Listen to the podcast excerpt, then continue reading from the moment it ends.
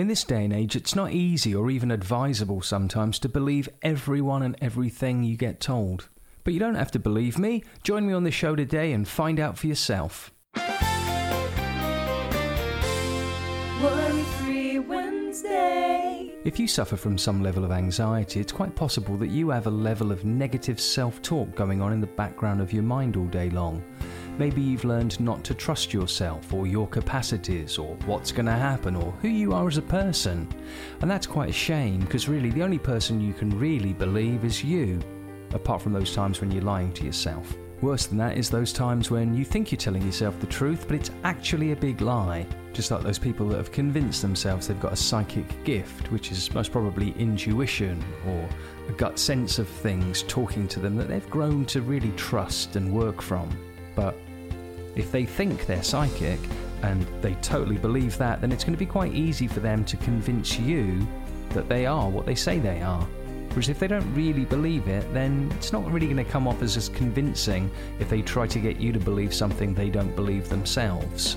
So, all really convincing, compelling beliefs begin in the person trying to communicate that belief to another person.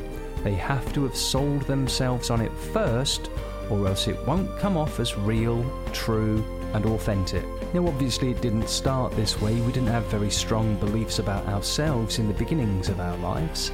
Others told us about us. Oh, you're so precious. You're my angel. You're my baby. You're such a good boy.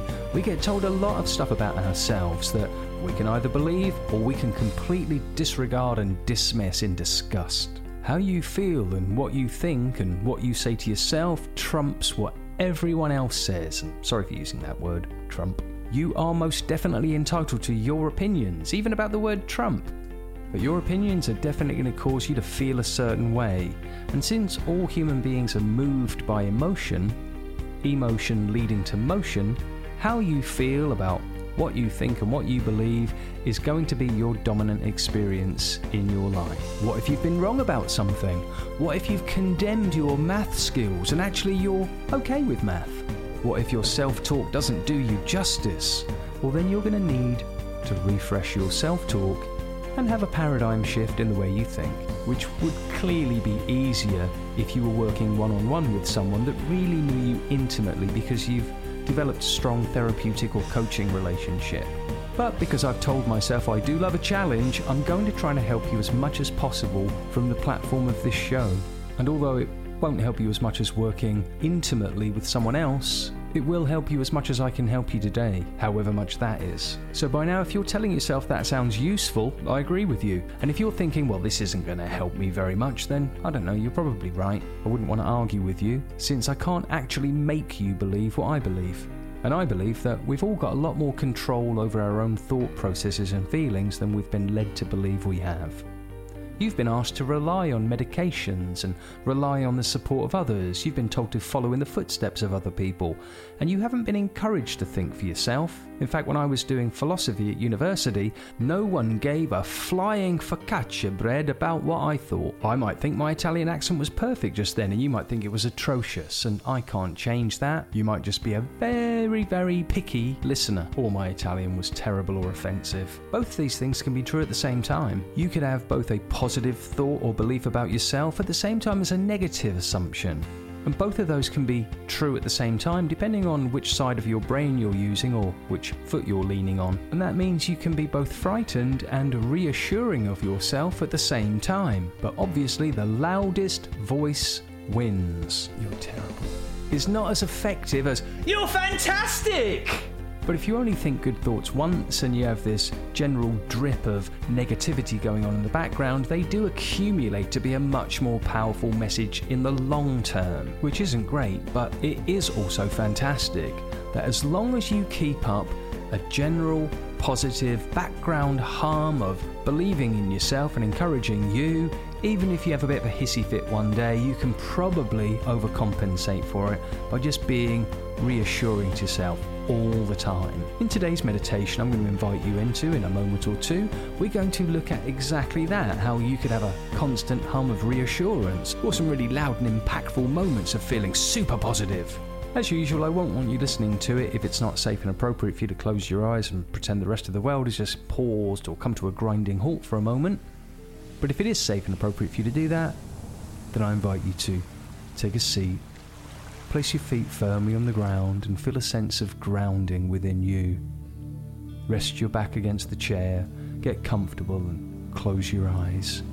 Just focus on your breathing for a moment or two as you use your breathing to allow yourself to relax even more, since there's nothing required of you right now but to just simply be and to simply allow your mind to be open to absorb the positive messages and ideas that I offer you now. As you simply sit and you simply breathe and you simply be you for a moment.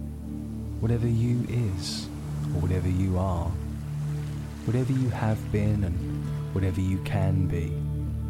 These are all things that you can ponder.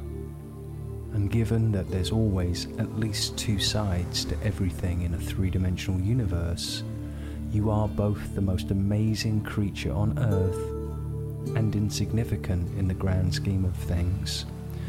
The things that you are interested in are incredibly fascinating and also quite boring. Depending on how you feel about something in any given moment, it can be positive or it can be negative. That song you don't like can become your favourite tune, and that meal that you didn't enjoy can become your favourite meal. The things you once enjoyed can become things you do not enjoy any further. And what you tell yourself about what you do or don't like has a large and impactful influence on you. And so, if you'd like to feel more hopeful, and if you'd like to feel more positive, then simply reassure yourself that there is hope and that you have reason to feel good.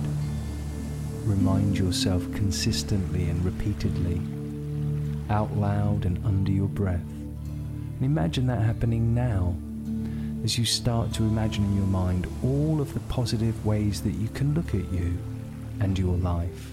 You have no certainty of failure, so why would you convince yourself that it's inevitable? Anything is possible.